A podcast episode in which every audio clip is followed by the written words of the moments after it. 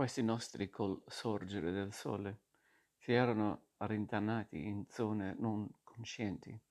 Donna Fugata era vicino ormai con il suo palazzo, con le sue acque zampillanti, con i ricordi dei suoi antenati santi, con l'impressione che essa dava di perennità dell'infanzia. Anche la gente là era simpatica, devota e semplice.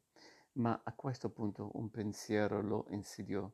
Chissà se dopo i recenti fatti la gente sarebbe stata devota come prima. Si vedrà. Adesso si è davvero quasi arrivati. Il volto arguto di Tangredi apparì da dietro il finestrino. Zii, preparat- preparatevi. Fra cinque minuti ci siamo. Tancredi aveva troppo tanto per precedere il principe in paese. Mise il suo cavallo al passo e, al passo e procedette riservatissimo a fianco della prima vettura. Al di là del breve ponte le autorità stavano ad attendere, circondate da qualche decina di contadini. Appena le carrozze entrarono sul ponte, la banda municipale attaccò con foga genetica.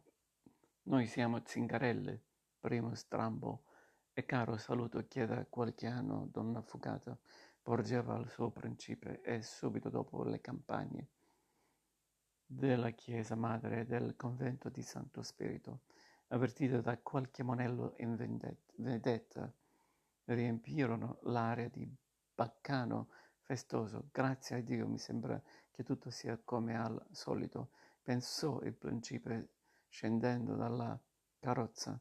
Vi erano lì Don Calogero Sedara e il sindaco, con i fianchi stretti da una fascia tricolore nuova, fiammante, come la sua carica, Monsignor Trottolino, l'arciprete con il suo faccione arsiccio, Don Ciccio Ginestra, il notaio, che era venuto carico di gale e pennacchi in qualità di capitano della Guardia Nazionale. Vi era Don Totò Giampone, il medico, e vi era la piccola Nunzia Ghiarrita che porse alla principessa uno scomposto mazzo di fuori colti. Del resto, mezz'ora prima nel giardino del palazzo, vi era Ciccio Tumeo, l'organista del Duomo, il quale a rigor di termini non avrebbe avuto rango sufficiente per schierarsi con l'autorità,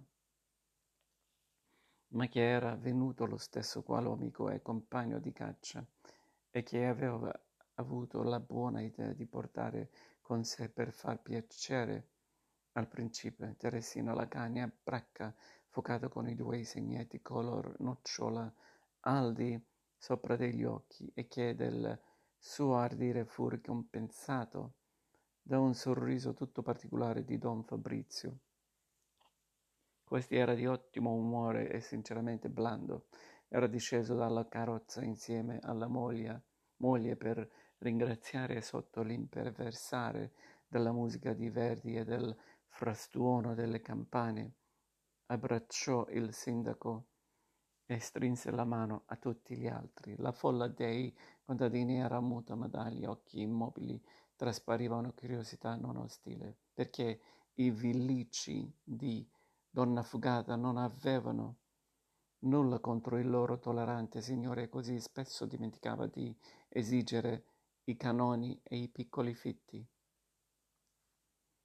E poi, avvezzi a vedere il gattopardo paffuto danzare sulla facciata del palazzo, sul frontone delle chiese, in cima alle fontane, sulle piastrelle maiolicate dalle, delle case, erano curiosi di vedere l'assoluto antico gattopardo in pantaloni in picché, distribuire a tutti zampate amichevoli e sorridere nel volto di felino cortese.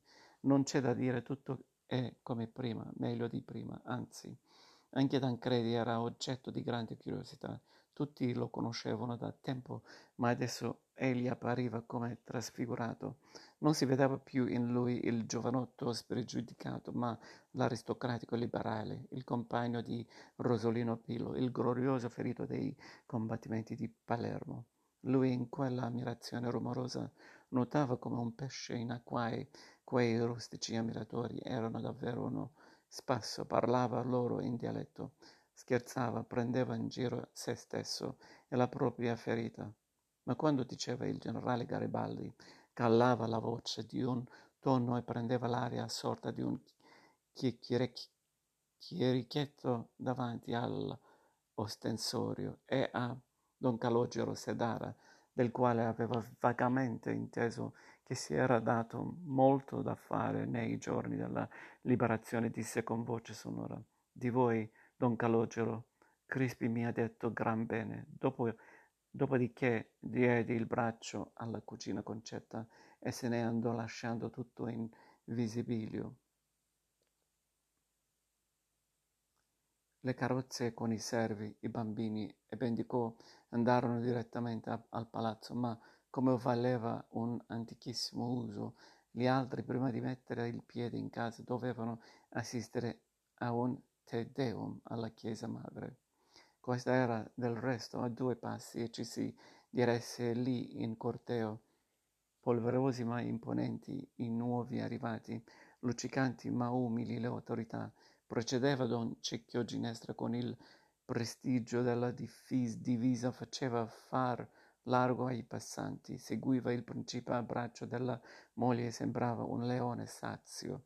E mansueto, dietro Tancredi con alla sua destra Concetta, cui quel procedere verso una chiesa a fianco del cugino procedeva un gran turbamento e una dolcissima voglia di piangere stato d'animo che non era appunto alleviato da una forte pressione che il premuroso giovanotto esercita- esercitava sul braccio di lei, al solo scopo, oibò, di farle scansare le buche e le buche che costellavano la via.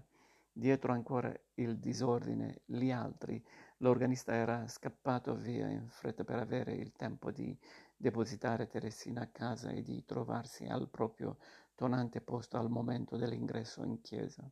Le campane imperversavano sempre e sulle pareti delle case le iscrizioni di Viva Garibaldi, Viva Re Vittorio e Morte al Re Borbone che un pennello inesperto aveva tracciato due mesi prima, sbediavano e sembravano voler rientrare nel muro. I mora- mortaretti sparavano mentre si saliva la scalinata e quando il piccolo corteo entrò in chiesa don Ciccio Tumeo giunto col fiato grosso ma in tempo attaccò col passione amami Alfredo il duomo era stipato di gente curiosa fra le sue tozze colonne di marmo rosso la famiglia Salina sedette nel coro e durante la breve cerimonia don Fabrizio si esibì alla folla stupendo la principessa, principessa era sul punto di venir meno per il caldo e la stanchezza e Tancredi col pretesto di cacciar via le mosche sfiorò più di una volta il capo biondo di Concetta. Tutto era in ordine dopo il fervorino di Monsignor Trottolino. Tutti si inchinarono dinanzi all'altare, si avvicinarono verso la porta e uscirono nella piazza abbruttita dal sole.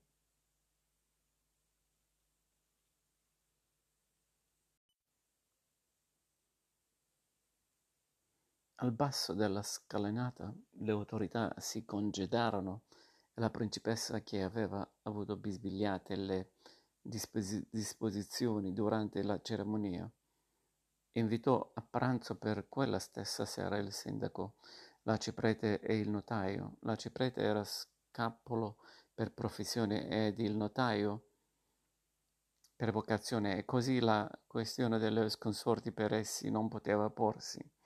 Languidamente l'invito al sindaco venne steso al di lui moglie. Era questa una specie di contadina, bellissima, ma giudicata dal marito stesso per più di un verso impresentabile. Nessuno quindi si sorprese quando egli disse che era indisposta, ma grande fu la meraviglia quando aggiunse se, loro, se le loro eccellenze lo permettono verrò con mia figlia, con Angelica, che da un mese non fa che parlare del piacere che avrebbe essere da loro conosciuta da grande. Il consenso naturalmente venne dato e don Fabrizio, che aveva visto tutto un meo sogguardare da dietro le spalle degli altri, le gridò e anche voi si capisce don Ciccio e venite con Teresina e rivolto agli altri aggiunse e dopo pranzo alle nove e mezza saremo felici di vedere tutti gli amici. Donna Fugata commentò a lungo queste ultime parole. Il principe che aveva trovato il paese immutato venne invece trovato molto mutato lui, che mai prima avrebbe adoperato parole tanto cordiali, e da quel momento invisibile cominciò il declino del suo prestigio. Il palazzo Salina era attiguo alla chiesa madre. La sua breve facciata con sette balconi sulla piazza non lasciava supporre la sua smisuratezza che si estendeva indietro per duecento metri. Erano dei fabbricati di stili differenti, armoniosamente uniti però intorno a tre vasti cortili e terminanti in un ampio giardino tutto cintato. All'ingresso principale sulla piazza i viaggiatori furono sottoposti a nuove manifestazioni di benvenuto. Don Onofrio Rotolo, l'amministratore locale, non aveva partecipato, non partecipava, partecipava mai le accoglienze ufficiali all'ingresso del paese. Educato alla rigidissima scuola della principessa Carolina, egli considerava il vulgus come non esistente, esistente ed il principe, principe come residente all'estero, sinché non avesse varcato la soglia del proprio palazzo. E perciò stava lì, e due a due passi fuori dal portone, piccolissimo, vecchissimo, barbutissimo, fiancheggiato dalla moglie, assai più giovane di lui e poderosa, spalleggiato dai servi e dagli otto campieri, col gattopardo d'oro sul berretto e nelle mani otto schioppi di non costante innocuità. Sono felice di dare alle loro eccellenze il benvenuto nella loro casa, riconsegno il palazzo nello stato preciso in cui è stato lasciato. Don Onofrio era una delle rare persone stimate dal principe forse la sola che non lo avesse mai derivato. L'onestà sua confinava con la mania e di essa si narravano episodi spettacolosi come quello del bicchierino di rosolio lasciato semipieno dalla principessa al momento un, di una partenza e ritrovato un anno dopo nell'identico posto col contenuto evaporato è ridotto allo stato di gromma zuccherina, ma non toccato, perché questa è una parte infiniti, infinitesimale del patrimonio del principe e non si deve disperare. Finiti i convenevoli con Don Onofrio e Donna Maria, la principessa che si reggeva ormai soltanto sui nervi andò difilato a letto le ragazze e Tancredi corsero verso le campe ombre del giardino. Don Fabrizio e l'amministratore fecero il giro del grande appartamento. Tutto era in perfetto ordine. I quadri nelle loro cornici pesanti erano po- spolpe- spolverati. Le dorature delle rilegature antiche emettavano il loro fuoco discreto. L'alto sole faceva brillare i marmi grigi attorno ad ogni porta. Ogni cosa era nello stato in cui si trovava da cinquant'anni, uscito dal turbine, turbine rumoroso dei dissidi civili. Don Fabrizio si sentì rinfrancato, pieno di serena sicurezza, e guardò quasi teneramente Don Onofrio che gli trotterellava al fianco. Don Onofrio, voi siete veramente uno di quei nomi che custodiscono i tesori. La riconoscenza che vi dobbiamo è grande. In un altro anno il sentimento sarebbe stato uguale, ma le parole, parole non gli erano salite labbra, alle labbra. Don Nofrio lo guardò gratto e sorpreso. Dovere, eccellenza, dovere. e per nascondere la propria emozione si grattava un orecchio con il lunghissimo unghie del mignolo sinistro. Dopo l'amministratore venne sottoposto alla tortura del tè. Don Fabrizio se ne fece portare due tazze e con la morte nel cuore di Don Noffrio dovette inghiottirne una. Poi si mise a raccontare la cronaca di Donna Fugata. Due settimane fa aveva rinnovato l'affitto del feudo Aquila a condizioni un po' peggiori di prima. Aveva dovuto affrontare delle spese per la riparazione dei solai delle forestiere, ma vi erano in cassa a disposizione di Sua Eccellenza 3.275 onze al netto di ogni spesa, tassa e del proprio stipendio. Poi vennero le notizie private che si adunavano attorno al gran fatto dell'annata, la continua rapida ascesa della fortuna di don Calogero Sedara. Sei mesi fa era scaduto il mutuo concesso al barone Tomino ed egli, era, egli si era incamerata la terra, mercé mille onze prestate. Possedeva adesso in una nuova proprietà che ne rendeva 500 all'anno.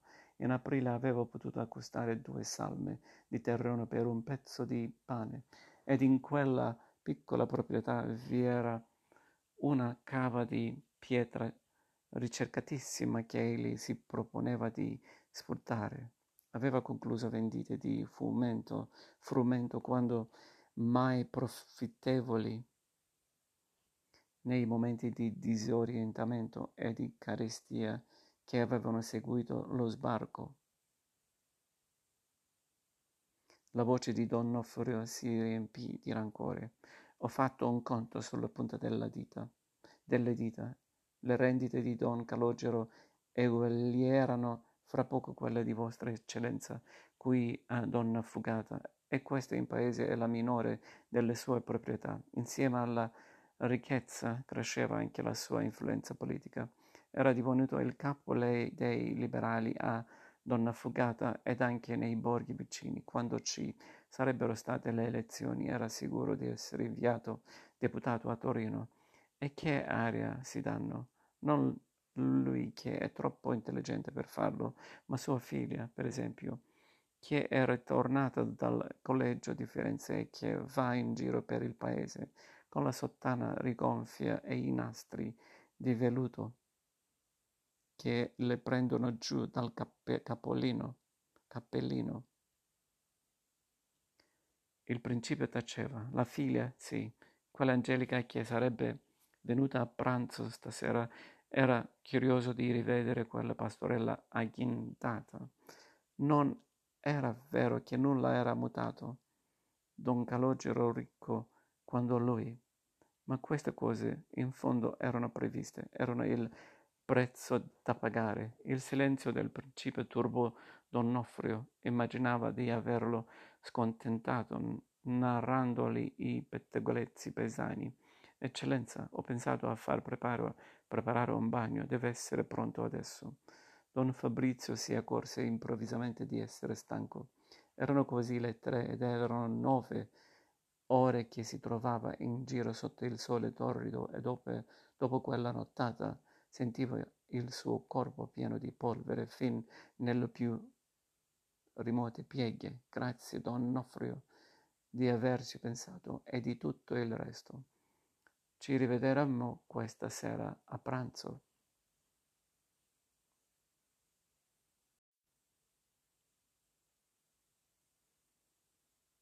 Salì la scala interna, passò per il salone degli arazzi, per quello azzurro, per quello giallo. Le persiane abbassate filtravano la luce. Nel suo studio la pentola di bulle batteva scommessa, sommessa. Che pace! Mio Dio, che pace! Entrò nello stanzino del bagno, piccolo e imbiancato, a calce, col suo pavimento di ruvidi mattoni nel cui centro vi era l'orifizio per lo scolo dell'acqua. La vasca era una sorta di truolo ovale immenso, il laminierino verniciato e giallo fuori e bianco dentro, issato su quattro robusti, robusti piedi di legno. Dalla finestra senza riparo il sole entrava brutalmente. Appeso a un chiodo del muro un accappatoio. Su una delle sedie di corda la biancheria di ricambio, su un'altra un vestito che recava ancora le pieghe prese nel baule. Accanto al bagno un grosso pezzo di sapone rosa, uno spazzolone, un fazzoletto annodato contenente della crusca che bagnata avrebbe emesso un latte odoroso, una enorme spugna, una di quelle che gli inviava l'amministratore di Salina. Don Fabrizio chiamò. Entrarono due servitori, recanti ciascuno una coppia di secchi sciabbondanti, l'uno di acqua fredda, l'altro di acqua bollente. Fecero il via vai diverse volte. Il trugolo si riempì, lui ne provò la temperatura con la mano, andava bene, fece uscire i servi, si svestì, si immerse. Sotto la mole spropositata l'acqua fu sul punto di traboccare. Si, si insaponò, si strigliò, il tepore gli faceva bene, lo rilassava, stava quasi per addormentarsi quando si bussò alla porta. Domenico, il cameriere, entrò timoroso. Padre Pirrone chiede di vedere subito Vostra Eccellenza. Aspetto qui accanto che Vostra Eccellenza esca dal bagno. Il principe fu sorpreso. Se era successo un guaio era meglio con- conoscerlo subito. Niente affatto. Fatelo entrare adesso. Don Fabrizio si era allarmato della fretta del gesuita e un po' per questo e un po' per rispetto dell'abito sacerdotale si affrettò a uscire dal bagno. Contava di poter mettersi l'accappataio prima che padre Pirrone entrasse, ma ciò non gli riuscì e il prete entrò proprio nell'istante in cui egli non più velato dall'acqua saponacea, non ancora rivestito dell'effimero sudario, si ergeva interamente nudo, come l'Ercole farnese, e per di più fumante, mentre giù dal collo, dalle braccia, dallo stomaco, dal, dalle cro- cosce, l'acqua si scorreva a rivoli, come il Rodano. Il Reno e il Danubio traversano e bagnano i gioghi alpini. Il panorama del Principone allo stato adamitico era inedito per padre Pirrone, allenato dal sacramento della penitenza alle nudità degli animi, lo era assai meno a quella dei corpi, ed egli che non avrebbe battuto ciglio ascoltando la confessione, poniamo, di una tresca incestuosa. Si turbò alla vista di quella innocente nudità titanica, balbettò una scusa e accennò a ritornare indietro ma don Fabrizio, irritato per non aver fatto il tempo a coprirsi, rivolse naturalmente contro di lui la propria stizza. Padre, non fate lo sciocco. Piuttosto datemi l'accappatoio e, se non vi dispiace, aiutatemi ad asciugarmi. Subito dopo il battibecco passato e lì tornò in mente e date retta a me. Padre, prendete un bagno anche voi. Soddisfatto di aver potuto dare un ammonimento igienico a chi gliene impartiva tanti mora- morali. Si ra- rassenerò col lembo superiore del panno finalmente ottenuto si asciugava i capelli, le bassette ed il collo, mentre col lembo inferiore l'umiliato padre Pirone lì strofinava i piedi. Quando la vetta e la falde del monte furono asciutte, adesso sedetevi, padre, e ditemi perché volevate parlarmi così di furia. Mentre il gesuita sedeva, egli incominciò per proprio conto alcuni prosciugamenti più intimi. Ecco, eccellenza, sono stato incaricato di una missione delicata. Una persona sommamente cara a voi ha voluto aprire a me il suo animo e affidarmi l'incarico di far conoscere i suoi sentimenti, fiduciosa, forse a torto, che la stima della quale sono onorato. Le esitazioni di padre Pirrone si stemperavano in frasi interminabili. Don Fabrizio perdette la pazienza. Insomma, padre, di chi si tratta? Della principessa? E col braccio alzato sembrava minacciare. Di fatto si asciugava un'ascella. La principessa è stanca, dorme e non la ho vista. Si tratta della signorina Concetta. Pausa. Essa è innamorata. Un uomo di 45 anni può credersi ancora giovane fino al momento in cui si accorge di avere dei figli in età di amare. Il principe si sentì invecchiato di colpo. Dimenticò le miglia che percorreva cacciando e Gesù Maria che sapeva provocare la propria freschezza